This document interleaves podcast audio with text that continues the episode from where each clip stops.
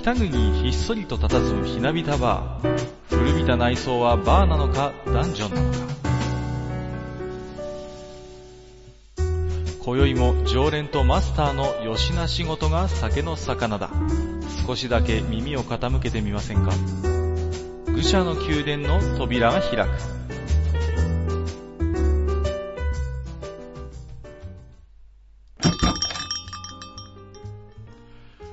いやいやいや、マスター、こんばんは、こんばんは。ああ、どうもいらっしゃい、いらっしゃい。いやー、あのー、ね、前回初めて、えー、1回目の放送したんですけれども。そうですね。うーん、いや、なんかね、こういう録音をする経験がね、うん本当にマスターは初めてなはずなんですけれども、そうですね。なんか全然、全然そんなことを感じさせない感じで、もうね、びっくりしておりますけれども。いやいや、好き勝手喋ってるだけですからね。いやーその好き勝手喋るのもなかなか大変だったりしますからね。まあ確かにうん、ね。うん、まあ関心のあるやっぱりことだからこそ、うん、うん。お互い饒舌になれるのかなという気もするんですけども、うんまあね、あの、全然関係ない話するんですけど、はいはい。あの、うちの甥っ子がですね、はい。今日遊びに来てまして、はい。えー、今ね、レゴブロックにハマってるんですよ。あ、レゴブロック、いいですね。あ、そんなことあります？レゴって。レゴはね、小さい時に、うんあの、本当にミニマムなんだよ。はいはい。本当、うーん、そうだな、箱の大きさがね、20センチ四方ぐらいしかない小さいのを買ってもらっちてっち、ゃいものをなんか作れるってやつがありますね。そうそうそうそうはいはいはいはい。それでね、なんか、あの、合体変形する戦闘機とか作って遊んでましたね。へうんーあちょうどね、うちの甥っ子も、なんかね、その、部品で3つぐらい作れるっていう、部品セットでね、はいはい。そのやっぱりね、そんな大きなものじゃないんですよ。あの、うん手のひらぐらいに乗るやつなんですけど、うん。でね、あのー作ってまして、うん。でね、もう、私ね、うんあのー仕事でわちゃわちゃしてましたらね、思いっきり踏んづけましてね、あらららレゴブロックをね、あれ痛いんだよね。痛い、痛いんですよ。痛いんだよ。で、あのね、またいい具合に突起がついてるじゃないですか。そうそうそうそう。もうね、悶絶しましたね。悶絶しました結構良くなるかもしれないけど。いやー、あれあれはね、本当に困りますね。もう、思えばね、私自身もね、昔、レゴで遊んでてね、はい。おじさん踏んつけててね、うん。怒られたことあるんですよ。同じうん、うちもありましたよ。うちのね、母親なんかも何回も踏んでたような記憶がありますよ。あのーね、あとね、踏んで痛いものね、あのーファミコンの AC アダプターを踏んづけるっていうね。あー、それは刺さるね。刺さるんですよ。あの、大体、あの、あれが上になってるじゃないですか、あの、うん、そうそ突起、うそう突。起の方が。そうそうそう。あれをね、思いっきり踏んづけるっていう、ね。それは痛い。なあれもね、うんなんか、一個、こう、いくつかある、踏んで痛いもの系の上位にはいはい。ランクインするのかなと思いますけれどもね。あの、逆にこっちが痛いのはね、例えばファミコンやっててちょっと蹴飛ばされるとかね。あでも、その瞬間にね、もうハングっちゃってね。ー、そうなんですよ。うんうんもうね、もう、下手すりゃね、バックアップデータ元いっちゃったりしますからね。そうそうそう。もうあれがね、もう本当にショックでね、一回ドラクエ3でやらされたかな。デンデロデンデロデンデロデンデロ。そうそうう。そうそうそう、お気の毒ですが。あなたの冒険の書は消えてしまいました。なかなかね、子供自分に、お気の毒ですがって言われる経験ないですからね。そうですね。リアルで。うん。あれね、本当に、結構な割合でトラウマになってる人いると思いますよう。んあれはひどかったね。ない、だって子供の頃言われたことないじゃないですか。お気の毒ですがなんて。まあ、確かに言われないし、うん。あの、やっぱり、ね、親とかも気遣ってくれるから、そういうのってなかなかね、こう、子供の遊んでるものはできるだけ、こう、そっとしといてあげようとかって。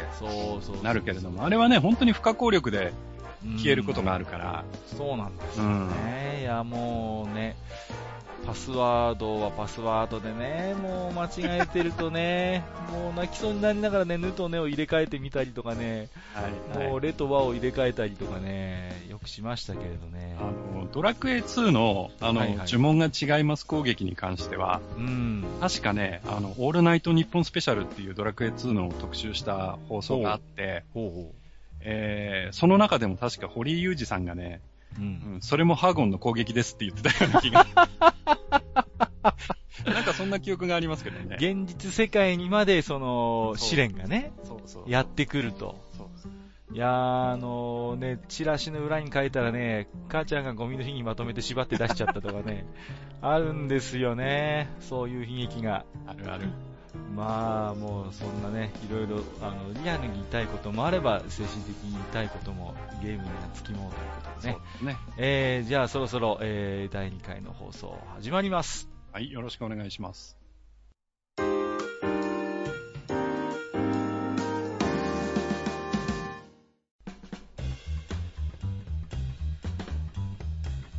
えー、ということで、前回は少しね、懐かしいゲームのお話もさせていただいたんですけれども、はい。まああのー最近話題ですとね、あのーアイドルマスターの新しいゲームがプレステ4で出ると、プレステ4でね、ニュースになってましたね。なってますね。うーん、これも、なんだかんだで結構なシリーズになってるんじゃないですか？そうですね。確か今年で10周年。あ、そんなになるんですか？そうですね。へー。はいちなみに、マスターはこのゲームで遊んだりしたことってあるんですか？えーっとですね、僕はあの、実際に自分で遊んでいるのは、うん。えーっと、PSP 版からですね。ほうん。だから PSP 版をやって、うんあとはあの、ソシャゲの方う。はいはいはい。ね。うん。シンデレラガールズ。そうですね。あとは、モバマスとか言われるやそうですね、モバマスと、あとは今やってるデレステって言われる。つ。出た、あの、音ゲーみたいなやつ。そうです、そうです。まあ、あの、アイドルマスターはね、あの、うんゲーム部分というかライブ部分は、まあ、大体リズムゲームなんですけど、うんうん。まあ今はね、デレステの方をちょっとやってますけれ私はね、やったことないんで、なんとも言えないんですけども、うん、うん。あれですか、あの、スマホとかで遊ぶんですよね。そうです。えうんえ。もう、バリバリ大丈夫ですか？反反応っていうんですか？いや、反応はね、うんあのーうん、まあそこそこやっぱりね、あのースマホのスペックはいりますが、うん。まあそこそこの性能を持ってる、うん、スマホであれば、まあリズムゲームとしてはまあまあ遊べるかなっていう感じですね。うんなるほど。はい。そう。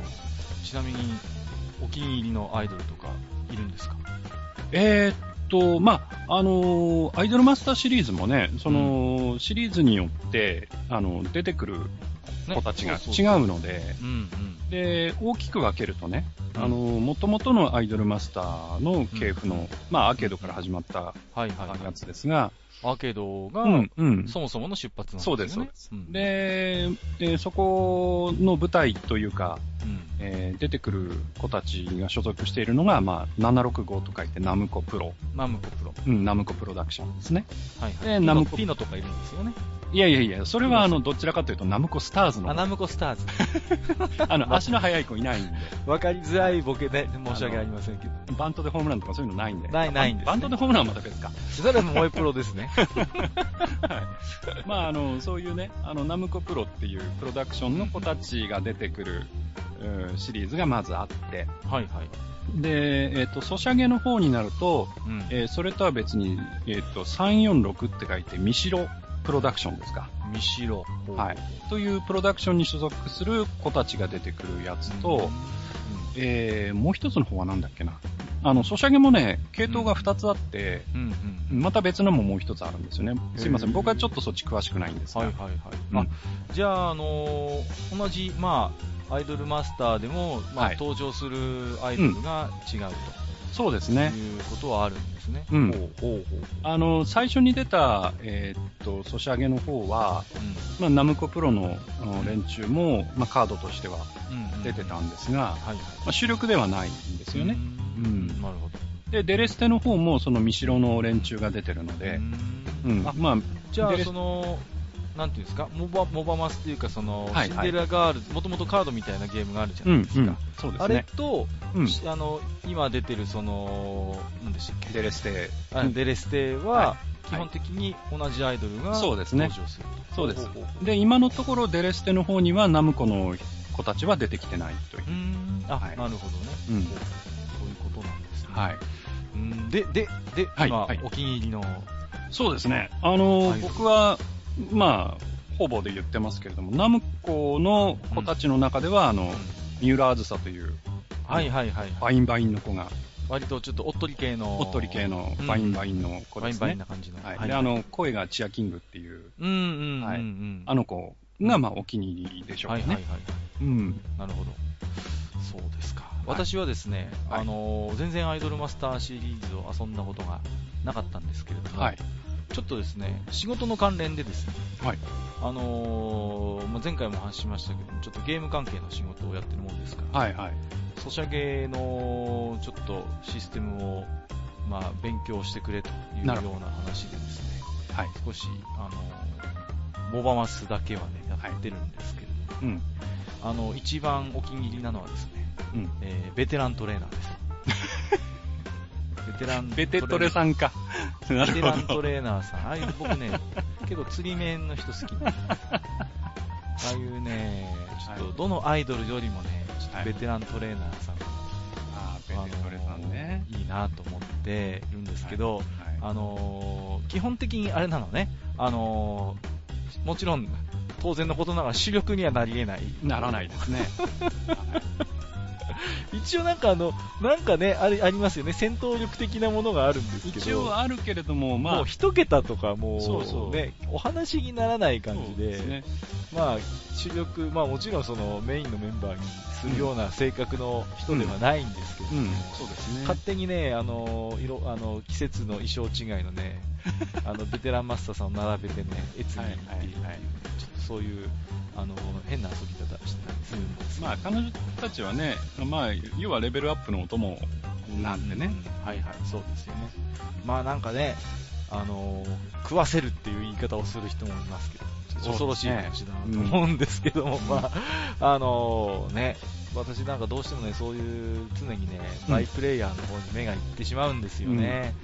うんもう、なんか昔からそうなんですけどね。まあ、あの、ソシャゲの、うん。まあ、こういうカードゲームっぽいやつの、うん。そのカードというか、キャラクターの成長方法としては、うん。まあ、一般的かな。その、ん。まあ、使わないと言っちゃあれですがうん、育ってないキャラクターを、うん。要はまあ、生贄にして、うん。えーお目当てのキャラクターにその分の、まあ、経験値をドンと渡す。うん。で、その、渡された方は、まあ、消滅しちゃうっていううんうん。パターンの、まあ、レベルアップっていうのは、あのシステムを、なんていうんですかね、どう、どう自分の中で消化しているのかなっていうのは気になるんですよね。要は、そうですね。所属したアイドルを、まあ、うん要は訓練のトレーニングの材料に使って、うん。そのアイドドルは消えてしまうっていうことになるじゃないですか。そうですね。そこはもうある意味、もう強化素材と割り切ってるんですかね。あのーまあ、ゲームによれ、よりますけども、あの、ゲームによっては、要はその、練習相手をして、うんうん練習の相手をして、で、その練習が終わったら、その子に思いを託して去っていくっていうような書き方をしているゲームも中にはあります。あ、それはちょっとなんかうまい解釈のような気もしますね。う。うんーん、なるほど、なるほど。まあ、いずれね、やっぱり、ゲームでね、お金もね、あのー稼がないといけませんから、メーカーさんとして。ねまあ、なんとしてでもこう、何かこう、うまい仕組みを作って、うん。まあ、要は、あのーその対象がアイドルであっても、うんあるいは、なんか強い武器であっても何かこううん消費させる形に持っていかないといけないわけそうですね。うん。うんなるほど、なるほど。まあ、で、ちなみに今度出るアイドルマスターっていうのは、まあ、うんまたオリジナルと言いますか、基本に戻ると言いますか、ですね。基本的にはーライブを成功させるっていう。そうですね。で、あの、出てくる子たちも、うんまあ、オリジナルというか、もともとの、そあの、ナムコの子たちが出てく。る。おーじゃあ、あのーオリジナルからのファンにはとても嬉しい、そうですね。うんうんはいお知らせになったんでしょうね。で、あのーまあ、これまで、まあ、家庭用のゲーム機にはいろいろ、まあ、作品出てますけど、はいはいはい。えーまあ、アーケードが最初にあって、その後出たのが Xbox なんですよね。で、Xbox でそのアイドルマスターが出て、そこで、まあ、ブレイクがあって、うんうん。その後にアイドルマスター2っていうのが出たんですが、はいはい。で2もやっぱりその、えー操作というかできる子たちはナムコの、ナムコプロダクションの子たちだったんですがあ、、同じ子たうん基本。だったんですが、うんうん。まあその辺の、まあつながりとかちょっとパラレルワールドっぽくなってるんですけどね。ううんん。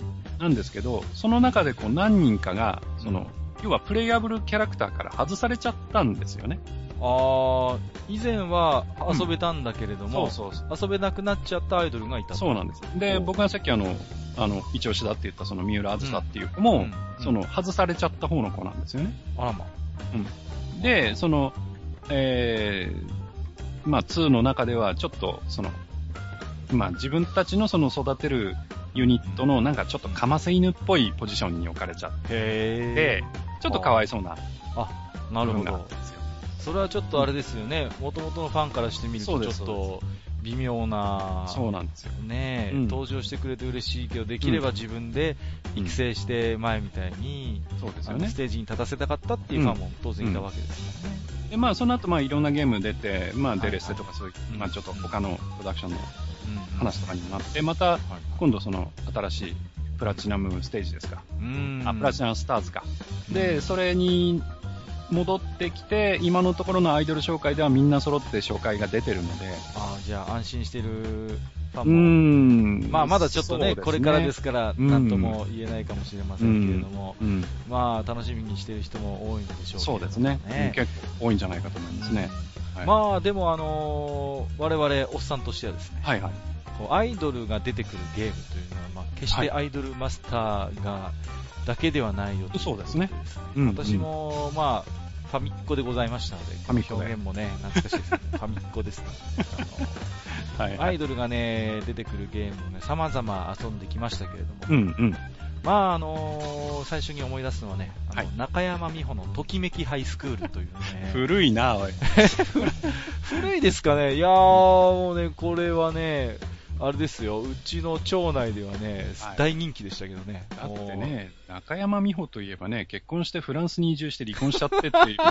う、それはちょっとまあ最近の話じゃないですか、まあまあいや、もうちょっとそのぐらい前の話だといういやいやことですよ。まあまあまあ、そうかもしれませんけどね、んあの、割と絶頂期に出ましたからね、うんアイドル歌手として。しれないですね。あの、あのミポリンがゲームになったっていうね、この、ねえ、もう、そのインパクトたるや。うん。もうね、あの、あれですよ、ゲームの中で電話番号が出てくるんですよ。はいはい。で、実際に電話をかけるとね、あの、中山美穂からね、メッセージに聞けるっていうね、そんな仕掛けがあってですね、うんもうミポリンがからね、電話をしたら出てくれるっていうね、この、リカちゃん電話と何らあの変わらない、こういうね、ちょっと今にして思えば陳腐なシステムですね。私ミポリンお電話ありがとうみたいな。そうそうそう、でもね、それに本当近い感じなのよね。そうそう。もうなんかすごい釣れない電話なんですよ、今思い出してみれば。頑張ってね、とかね、もうね。まあ当たり障りのない。当たり障りのないね、感じの。まあでもね、夢中になって遊んだもんですよ。なるほど。もう、ほんとね、この、ときめきハイスクール。まうん。あ、あとはあのね、うん。えー、よくあの、クソゲーの話題をすると出てくる、えーはいラサールシーのチャイルズクエストね。チャイルズクエスト。これもね、あの私はね、これは途中で投げましたけどね、ちなみにね。ああの、まあ、チャイルズクエストはね、それこそアイドルマスターと同じ、まあ、ナムコ。今はね、バンダイナムコですけどはいはいはい。ナムコのね、作品なんですけど。あ、なるほど。じゃあ、このチャイルズクエストのうん。ノウハウが、このアイドルマスターにこう、ね、うん遺憾なく生かされているという。ないかなない、ない、ない、ないんですね。ないかないや、わかんないですけどそういねう。ことはない。うん。あのね、これはね、もう、今でも覚えてますけどね、うちの近所のおもちゃ屋のね、うん。ほんとワゴンにもう、ずーっともう、吹きさらしの中にね、積んであまあ、そうでしょうね。うんねった。もうなんか、当時からもうそんな感じでしたからね、うん割と。仕方ないかなっていうところはありますけうど。んまあ、チャイルズクエストのチャイルズっていうのが、要はその、現実にもいたアイドルそうです3ね。人組だったんですよね、ねチャイルズってね。はい。もう、これもね、知らない人が今多いと思うんですけどね。うん磯野キリとかね、あの、所属してましたからね。そうですね、メンバーの一人でしたね。そうそう当時は磯野キリコですか。キリコですね。名前が微妙に変わってるっていうね。もうね、この世界観が独特すぎましたからね。敵をとにかくよいしょして、こうね、ファンにさせるっていう。うん。うん。すごい。で、あとあのね、アイドルたちの、あの、下世話をしないといけないっていうね、このす、今もこうやってなんか素で説明すると偉いことだなっていうね。そうですね。ううんん、どういうことやねんっていう、はいもう多分、このゲームを知らない人はこの話を聞いたら、もう、なんつう変態的なゲームだっていうね、もう思われると思うんですけれども、そうですね。もうね、ななんていうんですかね、あれなんですよね、あのトイレに行きたがるんですよね、あははアイドルたちが。は。はい。そうそうそう。で、そのね、定期的にトイレに連れて行かないと、あの不満が爆発して、爆発。そうそうそうそう、はいまあゲームオーバー的な感じに、ね、なるほどなるっていうね。もうそういうあのね、人間を取らなきゃいけない。まあ、画期的ではあったんでしょうけども、ちょっとあまりにも色物が過ぎたかなと。うん。まあ、ナムコの暗黒面って感じですか？あのナムコのファミコンソフトって、はい。あのケースがちょっと豪華だったのって覚えてます？うん、プラスチックケースでしのたねプ。ラスチックケースでしたよね、はい割と他のメーカーがほら紙っていうかボール紙だったじゃないですか、うん。その中でナムコのねゲームだけはなんかあのプラスチックのねそうですね。ちょっと固めの、あれ、ファミスタくらいだったかな。うんうんうん、それ、それより前は同じ紙箱だったんですけどねうん。うんうんうんそうそうそうそうそうね途中から急にねあのうん、そうですね。独特のちょっとね、でかい箱でちょっと豪,、華だぜみたいなそうですね。まあね、でも、思いましたね。あの、結局、箱の豪華さはね、ゲームの面白さには何の関係もないんだなっていうことをね、その後のね、いろいろね、ナムコのゲームで、はい。まあ思い知らされたわけですけれどもね。はい。うーん、まあ、あとはそうですね、マスターもあるんじゃないですか、何か、アイドルが出てくる。うん、まあやっぱり触れておかなきゃなんないのはやっぱり君はホイホイ娘じゃないかと思うんですよね。だから、うん主題歌から言わないでくださいよ。ああのわかんないじゃないですかアイドル発見伝、そうそうそうそう、アイドル発見はいですよね。ありがとうわちきですね。だから、東和チキって今どうなったの？ちなみに。いや、どうでしょうね。聞かないですけどね。うん、懐かしいですね。うんなんか東和チキっていうなんかうんメーカー自体もね。まあ、あの、アイドル発見伝も、えーうんファミコンソフトでしたよね。そうです、そうです。うんうん。これもマスター結構遊んだ。いや、これはね、僕買ったんですよ。あ、あ本当ですか？うん。いや、本当にね、あの、なんだろう。えーっと、僕が学生時代だったんですが、うんうん。あの、うん、まあ、閣下経験あるかどうかわからないんだけれども、はいはい。例えば、特に目的がなくて、うん。こうファミコンとかそういうゲーム売ってるお店に行った時に、うんうんうんなんとなく鼻が利く時ってないですか？ありますね。で、目利きになりますよ、やっぱり、うんそれは。あの、決してね、安い買い物じゃないですからね、フうんァミコンソフトは。それで、その特に、例えばファミ通とかを読んでね、あの、事前の情報を入れてないもの。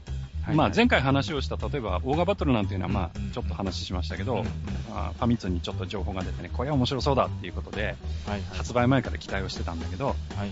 そうじゃなくて全くノーマークで、で、おもちゃ屋さん行った時に、あれ？って思うソフトがあったりするんですよ。ありますね。で、僕にとってのそれが実はアイドル発見点で、おー。うん。で、あの当時ね、いや、そんなに安くもなかったと思うんですよね。まあ、売れ残りではあったからうん、多少割引はあったけれども、それでもね、何千円かのお金を出してね、買ったんですよね。うん、ダメ元の気分だったのか覚えてないですが、でも当時のファミコンソフトって、うん。おもちゃ屋さんとかでもガラスケースの中とかに入ってます、入ってました、入ってました。ねなんかあのね、眩しかったですよね。うん。もうなんかキラキラしてね、ファミコンソフトってもう本当に。なかなかね、あのー子供のお小遣いだけではちょっとこう、買えない、ね、高みにあるおもちゃだったじゃないですか。まあ僕はね、あのーアルバイトも逆にやったんでね、どっちあの、ーどっちの気分もわかるんですよね。なるほど、うんなるほど。で鍵持っててね。で、うん、そうそうそう。お客さんが来るとそこガチャッと開けてね。そう、ね、うんあのーあれですよ、高級時計店みたいな感じでね、そうそうそう。あのう後ろの方にね、こう、鍵があってね、ガチャッと開けてこう、はいね、出してくれるんですよね。もうあの時のね、ワクワクドキドキと言ったらね、うんうんないんですけど、まあまあすいません。それでアイドル発見伝を、はいえー要はまあ自腹で買ったと。もちろん自腹で買いましたね。で、遊んでみたら、まあこれも面白かったんだよね。うん、うん、ううんん。まあ、あのーいわばあれは、まあアイドルを扱ってはいるんですけど、はいはい。まあゲームとしてはまあ純粋なアドベンチャーゲームうんうんなんですよね。コマンド選択型のはいはいはい。うんアドベンチャーゲームで。えで、まあ、あちこちダジャレが入ってたりとか、結構しょうもないとこも、まあさっきのね、うんありがとうはチキじゃないですえけど、はいはいはい。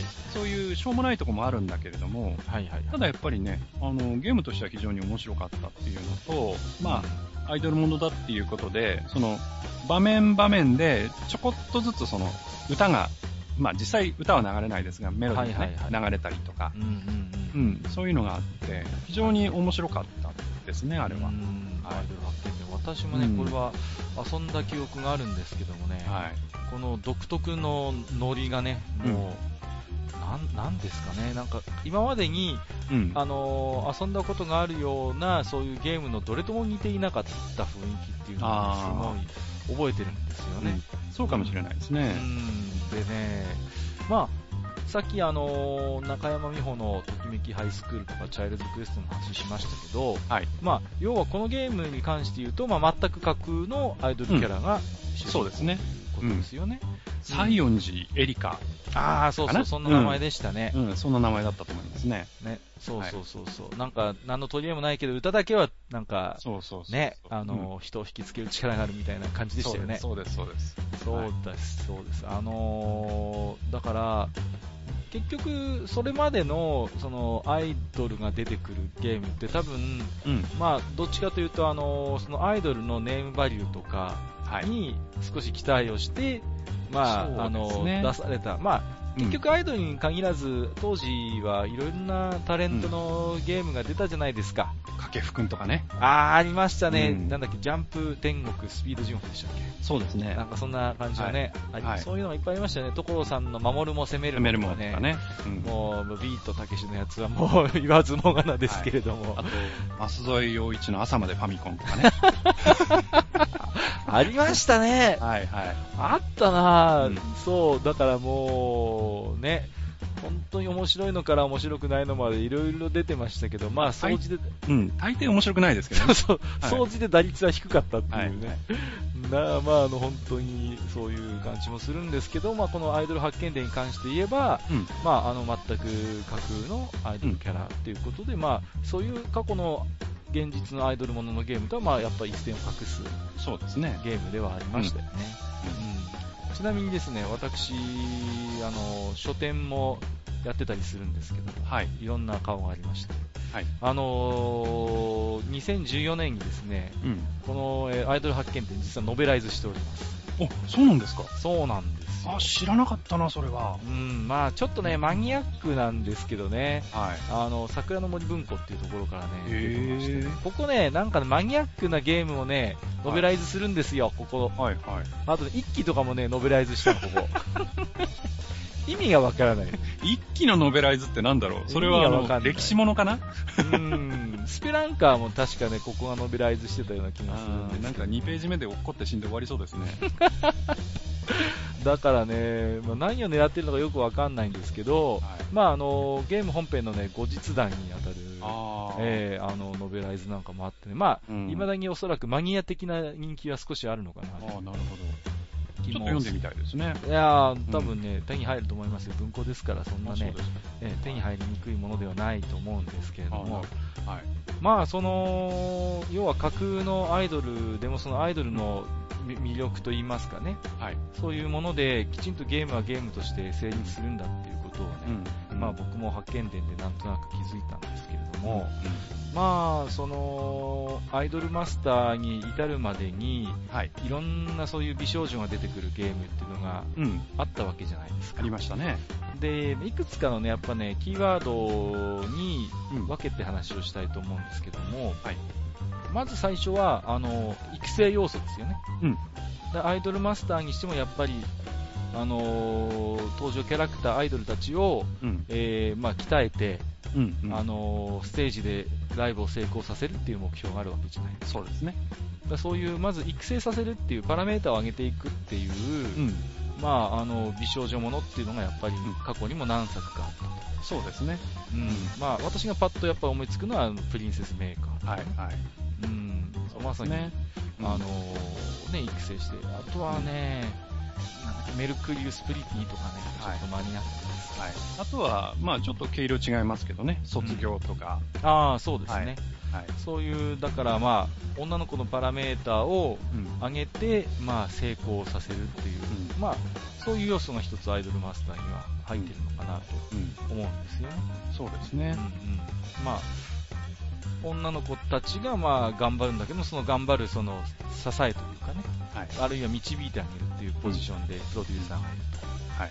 という、まあそういうなんかこう育成していく楽しさっていうのがまあ一つあるのかなと思うんですよね。そうですね。うん。うん。あるいはその、例えば、まあ、今言ったプリンセスメーカーなんかは一人の女の子をね、うんあの育てていくわけですけども、はい。まあ、アイドルマスターはあのご存知のように、まあ、何人も登場キャラクターそうがいてですね。はい。そうですよね、まあ、うんそういうすると、まあ、なんていうんですか、いっぱい女の子が登場するゲームっていうのも、まあ、アイドルマスター以前にもいろいろあったわけじゃないですか。ありましたね。それこそ、あのときめきメモリアルなんかもね、うん。そうですね。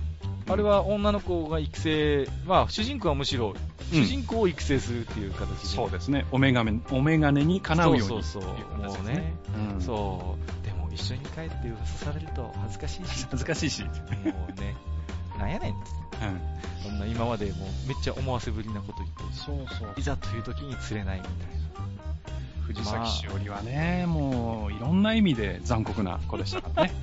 はい。な。いや、本当にまあ、でもね、結局、ほら、あのーときめきメモリアルにしても、うん。何人も女の子が出てきて、やっぱりそうですねお気に入りの子とかができるわけじゃないですか。でできますね。ね。うん。その辺のやっぱり、あのーお気に入りを見つけてうんっ。ていうのは、アイドルマスターにちょっと近い部分もあったのかなそうですね自分なりのお気に入りがいるっていうのはね、うんそうそうそう、やっぱあると思いますよね。うん。あとはね、もう一つ要素として挙げたいのは、やっぱ音ゲー、リズムゲーの系譜ももちろん引き継いでいるということですよね。そうですね。うん、はいだから、やっぱりね、私もアイドルマスターそんなに詳しくないですけど、最初はアーケードから出発しているということですと、うんもちろん、あのーアーケードゲーム、音ゲーとかリズムゲーの、まあ、まさに主戦場だったわけですから、うん。そうすると、やっぱりそういう、なんていうんですかね、リズムとか音で自分のスキル、まさにうん。ゲームの中じゃなくて、自らのスキルで成。功させていくっていう、そういう要素もアイドルマスターにはあるわけで、うん。そう考えると、まあ、いろんなゲームの源流、遺伝子を引き継いでいるうん。ゲームなのかなっていう気もしますけどもね。まあ、そうなりますよね。うん、うん。だから面白いですよね、そう考えるとなんか。過去のいろんなそういうゲームのいいいい要素というか、うんもううまい具合に、まあね、ミックスして必ずしもうまくいくとは限りませんけども、うんまあ、このゲームに関して言うと、それがとてもうん成功しているのかなという。あと、やっぱり、その、一つ、まあ、僕とし、の方で、まあ、申し上げておきたいのが、うん。あの、まあ、アイドルマスター、まあ、ソシャゲはちょっと違いますけれども、はいはい基本的にアイドルマスターのアーケードからの流れのゲームの中で、まあ、そのアイドルの子たちっていうのは、要はポリゴンの 3D モデルの女の子たちなんですよ。はいはいはい。はい、基本は。で、うんその 3D モデルの子たちが、まあ、歌ったり踊ったり、あとはこう、会話をして、それに対してリアクションをしたりといううんうんのが、まあ、メインなんですよね。うん。うんで、そういう意味でいくと、実はアイドルマスターの上流側に、同じくナムコが出したユメリアっていうゲームがあって、はい。で、これはあの、まあ、アドベンチャーゲームなんですけど、はいまあ、ね、プレステ2のゲームかな？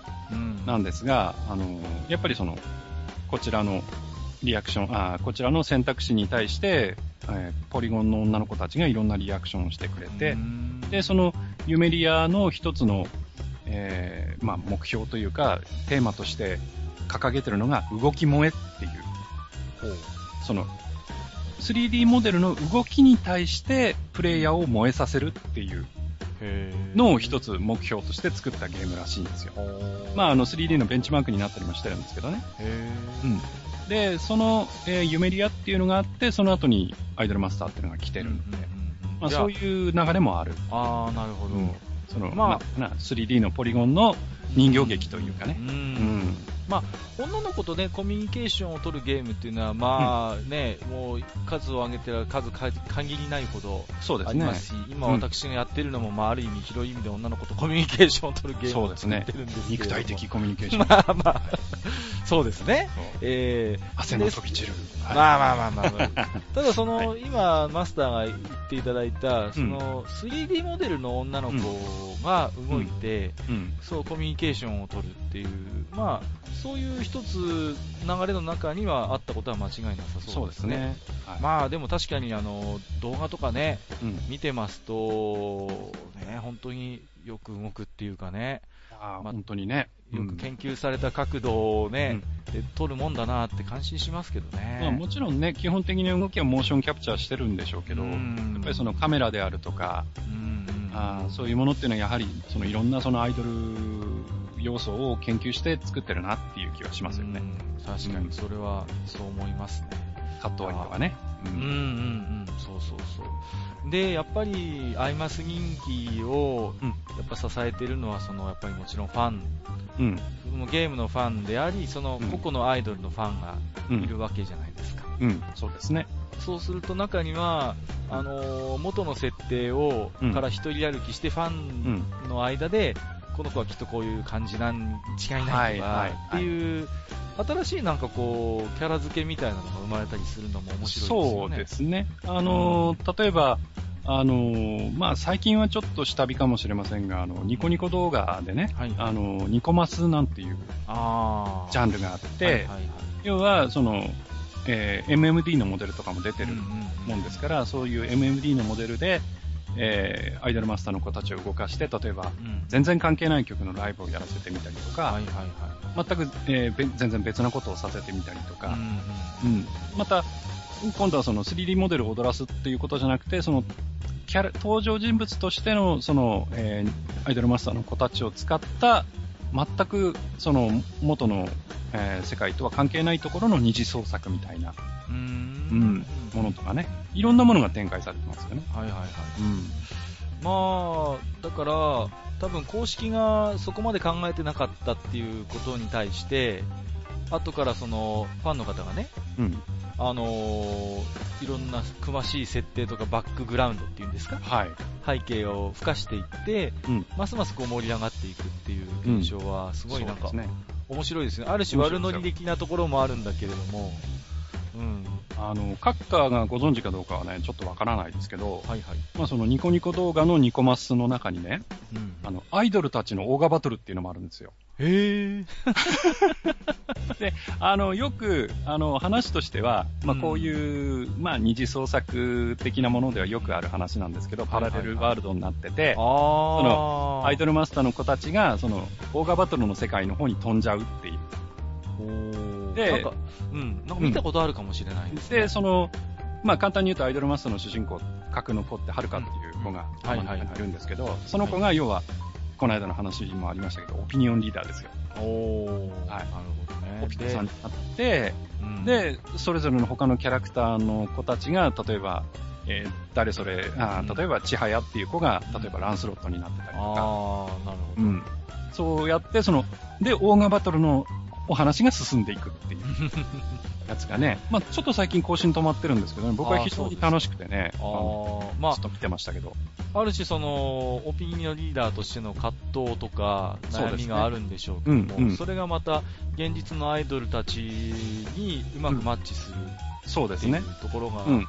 そういうなんか不思議な魅力はありますよね。そうですね。で、もともと持ってる、その、えーキャラクターの子たちの基本設定から、それぞれのそのユーザーとか作り手の人たちが、さらにこう拡大解釈を重ねていって、うんうんこの子はこういう性格をしてるからこういう役をやらせたらいいんじゃないかとか、逆に全くその反対の立場のことをやらせてみたりとか、うん、そういうことでね、話が進んでたりとか。なるほどね。まあ、ある種自律的にもキャラクターが制作者の手を離れて動き出すそうっていうですね。感じなんですけど、はいこれをまあうまくこう最近ですと、うん。うまく組み上げるメーカーと、う。うんまく組み上げられないメーカーもあるようなそうですねよね。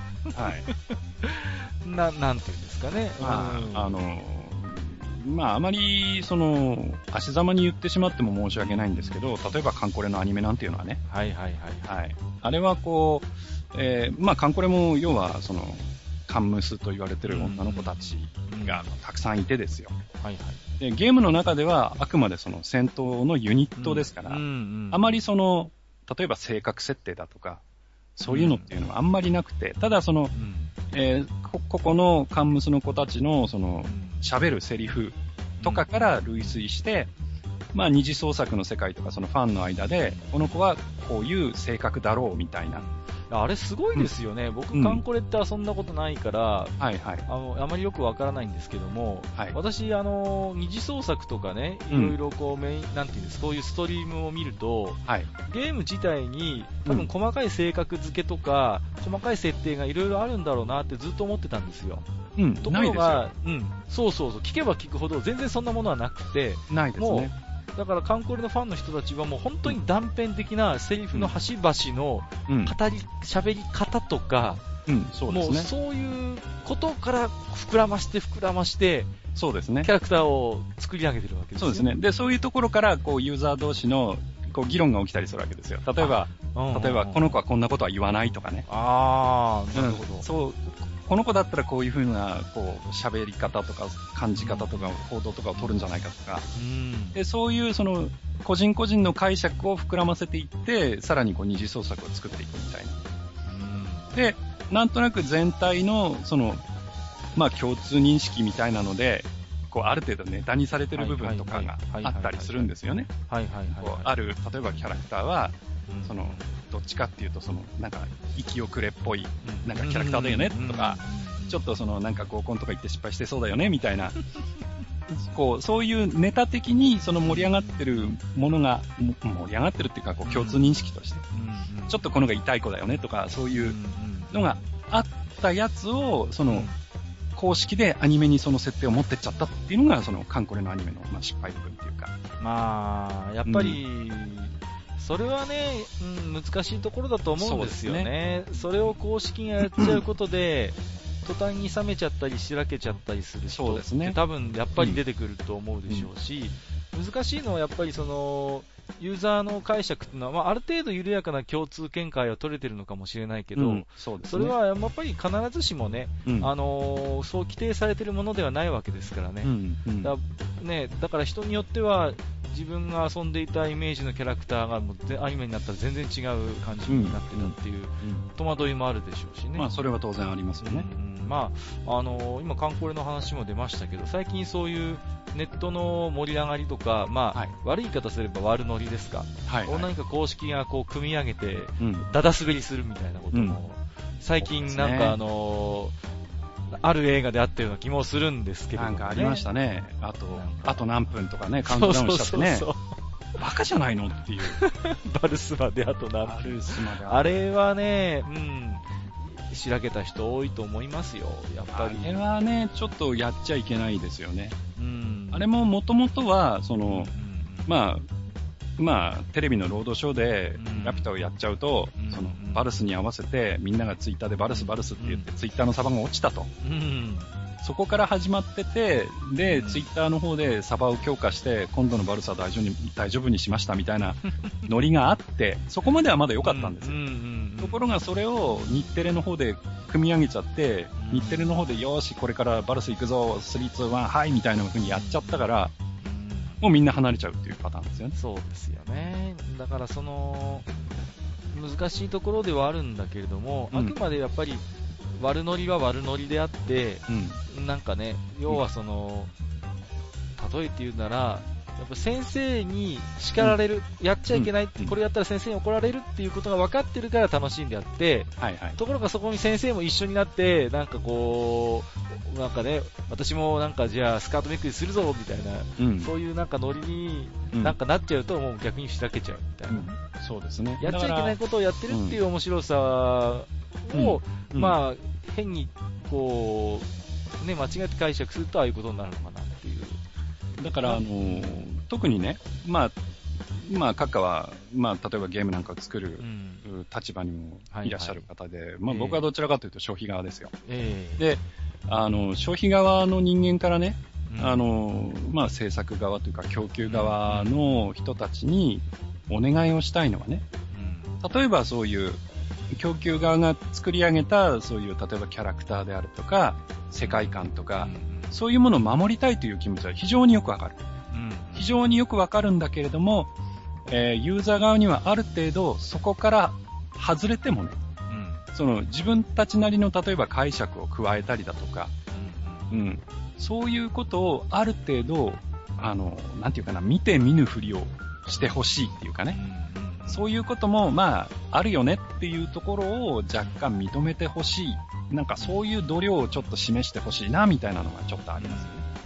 まあでも、ある種ね、そのうんキャラクターが自律的に、うん。そのファンの間でうん性格を持ち始めて一人歩きをするっていうのは、うんまあ、ある意味、私は成功だと思いますけどね、うんその時点でね。うん。だからもう、そうやって、もう制作者の手をある意味離れていったうん。キャラクターを、やっぱ制作者は温かくま見守ればいいと思うんですよ。そこでね、わざわざまたね、首輪をつけてね、こっち戻ってこいってギュッてね、引っ張ったりするのはね、うん、やっぱり、それは、なんていうかな、うん。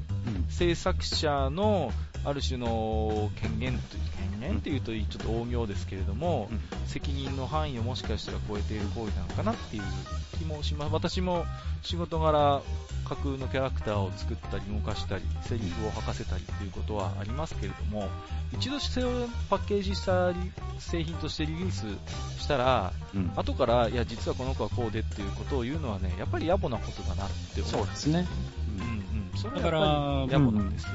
だから、あの、例えば、まあ、これも昔の話ですが、それこそ、えーっと、ときめきメモリアルのね、うんあの、主人公の藤崎しおりを題材にしたそのエロ同人が出てね、うんうん裁判沙汰になったっていう話がありましたよ。ではいはいはい。それは、まあ、元々のキャラクターを傷つける行為でもあるので、うんうんうんそれを守りたいっていうメーカー側のうん気持ちはよくわかるんですうん。うんでえーそれは例えば公序良俗に反するとか反しないとかっていう部分は、まあ、大事なところなんで、その面、その面でね、そういうことやっちゃいけませんっていうのは、それは仕方ないと思う。うんうん。だけれども、そこに反していないのであればうん、やっぱりユーザー側がある程度、自由な解釈をして、自由にそのキャラクターたちをこう動かしていくっていうことを、やっぱりちょっと、まあその、同人を認めろっていうことじゃなくて、うん。その、そういう、なんていうかな、こう、想像上の遊びというかね、そういうものは、その、するだけの余裕を持たせてほしいなと。で、逆に、公式側で、いや、この子はこういうキャラなんで、こういう設定ですよっていうのをバーンと出しちゃっても、それは全然構わないんですよ。うんうん。それは公式が決めることだから。そうですね。うん。で、公式は公式。で、うん公式は公式で、それとは別に、いや、僕たちはこういうふうに考えます。っていうのがあってもいいだろうと。だかうんらその辺の、えー両立っていうか、うん。いや、でもそれは、あの、コンテンツの消費としては、至極真っ当なうん。形なのかなと思いますけどね、私もね。だから、その辺をやっぱり、あの、認め、まあ認めてくれてるんですけど、うんまあこれからもね、そういうふうにあってほしいなとは思いますよそうですね。はいうんで、やっぱり、あのーある種の悪ノリに対してね、うん。先生も一緒になって悪ノリしたら子供はしらけるんだよってういうね、ん、そうですね。そういうこともなんかね、思いますけれどもね。はい、えーと、じゃあ今日はまあ少しアイドルマスターの話題からいろいろね。ね、派生してお話が、えーできましたけど、まだまだね、この話も続きができそうなんで、また機会を見てねね、はい。えーお話をしていきたいと、えー思いますので、はい。えー今日はどうもありがとうございました。はい、こちらこそありがとうございます。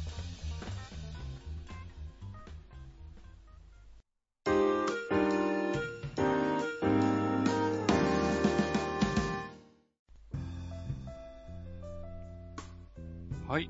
というわけで、今日もそろそろ、えー、愚者の宮殿看板のお時間でございます。あはい、もうなんだかすっかりね、またもう盛り上がってしまいまして、ねいつもね、なんだかね、うん。えーお酒も頼まずにね、ぐだぐだと話だけをして帰るとそういう。ですね。はい。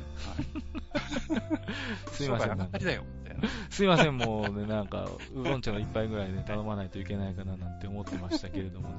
あのー、まあ、1回2回とやってきてね、ちょっとゲームゲームときたんで、まあ、次回はなんかあれですかね、ゲーム以外の話もしてみましょうか。そうですね。ねまあ、今日もね、途中からはまあ、どちらかというとゲームというよりはなんかうんうん二次創作っぽい、うんうんことへちょっと話が及んだ感じはありますけどね。そうですね。うんまあ、割ともう、自由闊達に話題が飛んでもいいのかなとは思ってますので、うん。まあ、最初の導入が何にしろ、いろいろ話したいことをとにかくはお互いに話していくという感じで、そうですね。そうですね、い、えーいければいいかなと思いますけれどもね。うん。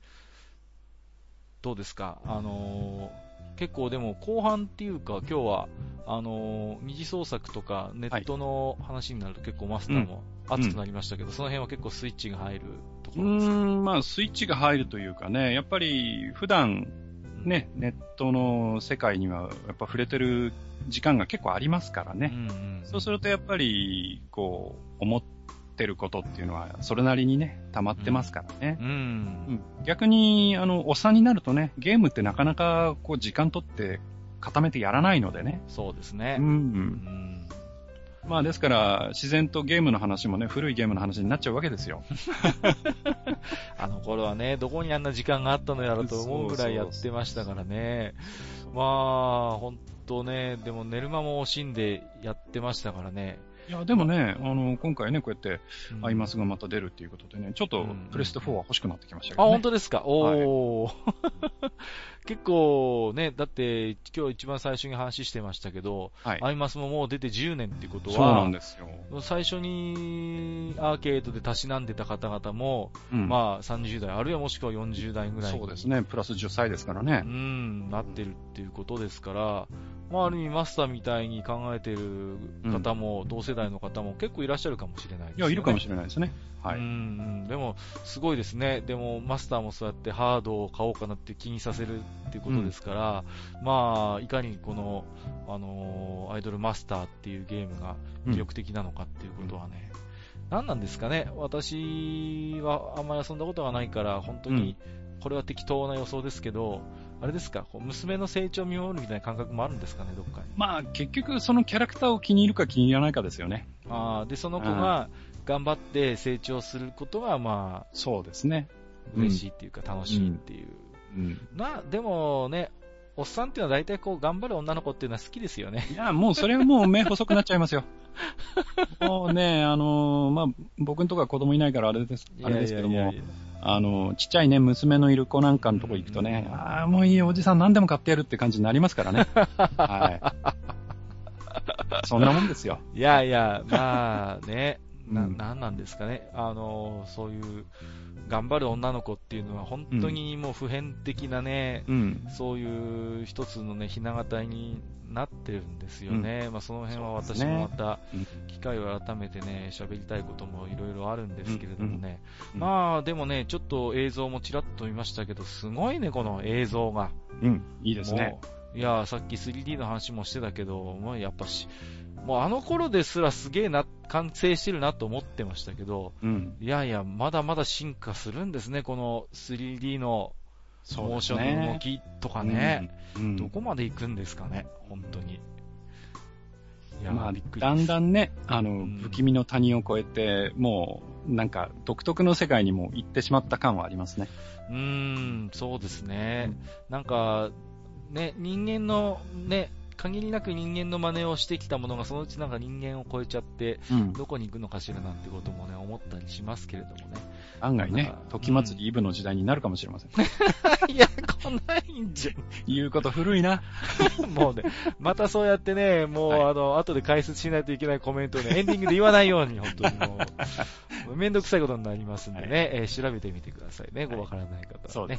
え、よろしくお願いいたします。ということで、えー、ね、ちょっと長々とありがとうございました。また、次回も、えー、面白いネタ持って来店したいと思います。はい。はい。それでは、えー、今夜はこの辺で、お相手は私、閣下と、埴輪でございました。あはい、ありがとうございました。りがとうございました。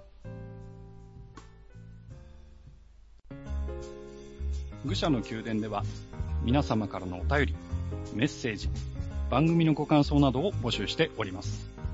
ブログのお便り投稿フォーム、または、フールパレスアットマーク gmail.com、えーこちらに、えーお寄せいただければと思います。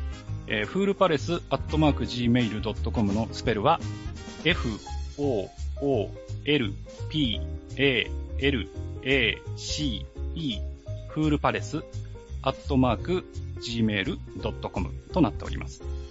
また、番組ツイッター、こちらもございます。フールアンダーバーパレス。えこちらへの、えリプライでもお受けしておりますので、えよろしくお願いいたします。お待ちしております。